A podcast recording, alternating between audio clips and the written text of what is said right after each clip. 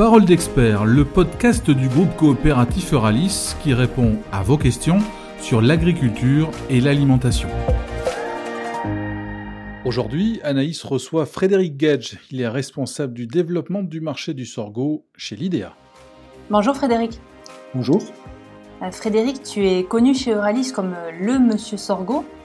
Est-ce que tu pourrais nous expliquer un peu plus en détail en quoi consiste tes missions Alors, je suis responsable du développement des marchés Sorgho pour l'IDEA, qui est euh, la nouvelle entité semences issue des rapprochements d'Euralis Semences et de COSAD.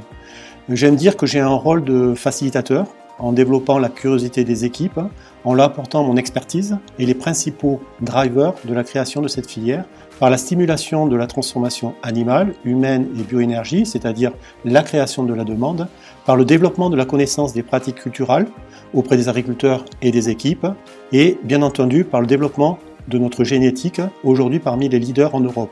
Le raisonnement Sorgo ne se fait pas qu'au niveau de la performance de notre génétique, mais de l'expertise de l'ensemble de la filière. Nous avons mis au point cette stratégie il y a 3-4 ans et elle porte déjà ses fruits. Alors, euh, je suppose qu'il y aurait beaucoup à dire sur le sorgho, mais si tu devais t'en tenir aux principales caractéristiques, qu'est-ce que tu pourrais nous dire sur cette euh, céréale? Alors, le sorgho est une céréale d'origine africaine, euh, avec une production de 49 millions d'hectares. C'est la cinquième céréale la plus cultivée au monde, derrière le maïs, le blé, le riz et l'orge. Sa particularité est sa bonne tolérance à la sécheresse et ses faibles besoins en intrants. Avec le réchauffement climatique et l'envie des populations de consommer différemment, le sorgho est complètement en phase avec ce besoin, d'où sa bonne image sociétale aujourd'hui. Il existe deux types de sorgho, le grain et le fourrage, utilisables dans tous les bouchées possibles en alimentation animale, humaine et bioénergie, avec des valeurs alimentaires qui en font un ingrédient principal, avec des qualités similaires, voire supérieures à d'autres céréales, que peu de transformateurs connaissent aujourd'hui. Et euh, où trouve-t-on les principales cultures de sorgho? Euh, Au périmètre euh, mondial, 50% des surfaces sorgho se trouvent en Afrique, mais on le trouve aussi aux États-Unis, où les surfaces ont fortement progressé, ainsi que en Argentine, en Inde, en Chine, en Australie. Cette culture, cette culture est aujourd'hui présente dans tous les continents. Au périmètre de l'Europe géographique, en 2020, euh, la surface sorgho a dépassé un demi-million euh, d'hectares avec le premier producteur qui est la Russie, mais euh, la France arrive la deuxième position avec une forte croissance depuis trois ans en grains et en fourrage. On observe également des croissances des surfaces élevées en Italie, en Hongrie, en Autriche, en Ukraine, Moldavie, pour ne citer que ces pays. une hausse poussée à la fois par les problèmes de réchauffement climatique, la diversification des rotations, mais aussi la demande de la transformation. Chez nous, en France, où se situent les principales zones de production? Alors historiquement, euh, les surfaces sorgho se trouvaient dans le sud-ouest de la France, notamment dans le Lot-et-Garonne et la Haute-Garonne. Le sud-ouest reste le plus gros producteur de sorgho euh, en France, qui est d'ailleurs un secteur euh, où Euralis est présent. Mais depuis trois ans, les surfaces sorgho progressent sur la moitié nord de la France, portées par le réchauffement climatique, mais aussi par une précocification de, la, de la génétique européenne. et aussi le travail fait par l'IDEA en termes de, de précocification des, de notre génétique. par exemple, en 2020, l'Indre-et-Loire est devenu le deuxième département plus gros producteur de sorgho, après le Lot-et-Garonne, mais devant la Haute-Garonne. Si on s'intéresse un peu plus près à nous, chez Euralis, qu'est-ce que tu peux nous dire sur la culture du sorgho Alors, euh, l'IDEA a commencé euh, la sélection du sorgho dans les années 80, euh, puis a créé Eurosorgho, qui est une joint venture avec Semences de Provence, pour créer la première recherche européenne. Même dans les années difficiles pour le sorgho, notamment euh, quand les, surfaces étaient très faibles, où euh, il n'y avait pas de dynamique, euh, l'IDEA a maintenu un effort de recherche qui aujourd'hui justement permet d'utiliser justement cette, cette, génétique qu'on a développée.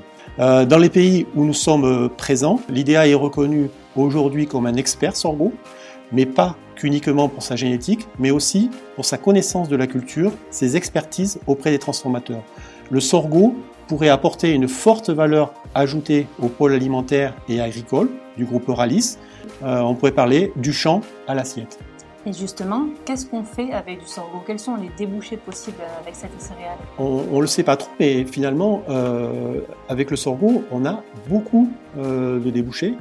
Et d'ailleurs, euh, j'en découvre régulièrement tous les mois. d'ailleurs, j'utilise une partie de mon temps à promouvoir ces débouchés, puisque donc c'est la, clé de la dynamique sorgho. Donc, créer la dynamique et la création de la filière par le débouché.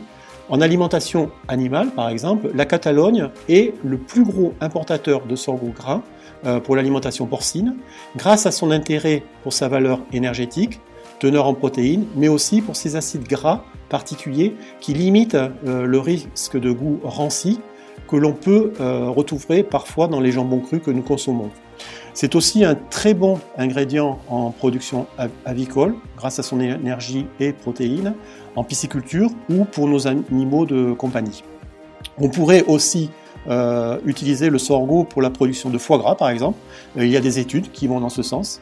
On utilise aussi beaucoup le sorgho en alimentation humaine, d'ailleurs. d'ailleurs, en Afrique, 60% de la production du sorgho est pour la consommation humaine, avec le, sorgho grain donc, qui est sans gluten, J'aime pas trop dire sans gluten parce que c'est un mot à la mode, mais il y a aussi d'autres critères d'intérêt dans l'alimentation humaine. Euh, le sorgho est également riche en fer, en zinc, en vitamine B6, en antioxydants, mais également en acides gras insaturés. Avec cette graine, on peut produire de la farine, des semoules, du pop sorghum, des flex, du lait, euh, de la bière, qui d'ailleurs, euh, la bière est ancestrale en Afrique.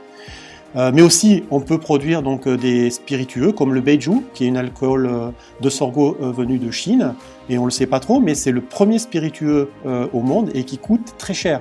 Par exemple, en France, il y a un développement donc du beiju qui est, qui est fait, et le coût, vous pouvez le voir dans les aéroports quand vous pourrez voyager, c'est environ 300 euros les 37 centilitres. Donc c'est un coût très élevé. On commence aussi à produire du whisky et de la vodka. Par exemple, l'IDEA en Hongrie euh, est d'ailleurs à l'origine donc euh, de ce type d'initiative avec un producteur de whisky local, mais aussi la Moldavie euh, pour la production de vodka. Vous avez également donc après le sorgho grain donc le sorgho fourragé qui sont naturellement riches en sucre et bien entendu le sorgho est aussi utilisable pour la production de bioénergie comme le bioéthanol par exemple avec une tonne de sorgho grain, on peut produire 400 litres d'éthanol. On peut produire donc du méthane avec euh, le sorgho. On sent euh, au travers de ton témoignage que tu as une véritable foi dans cette céréale. Euh, pour conclure cet entretien, est-ce que tu qualifierais le sorgho comme une culture d'avenir? Oui, c'est clair, définitivement. D'ailleurs, cette dynamique a, déjà commencé avec des pourcentages de hausse des surfaces à deux chiffres depuis deux ans en Europe. Son image sociétale est excellente. Euh, c'est une réalité et ça en fait une espèce d'avenir pour les agriculteurs, euh, mais aussi pour la transformation, pour sécuriser la demande et la production. Euh, nous devrions atteindre, je pense, assez rapidement le million d'hectares en Europe. Donc, à très bientôt. Merci beaucoup Frédéric. Merci de nous avoir suivis. À très bientôt pour un nouveau podcast du groupe coopératif Euralis.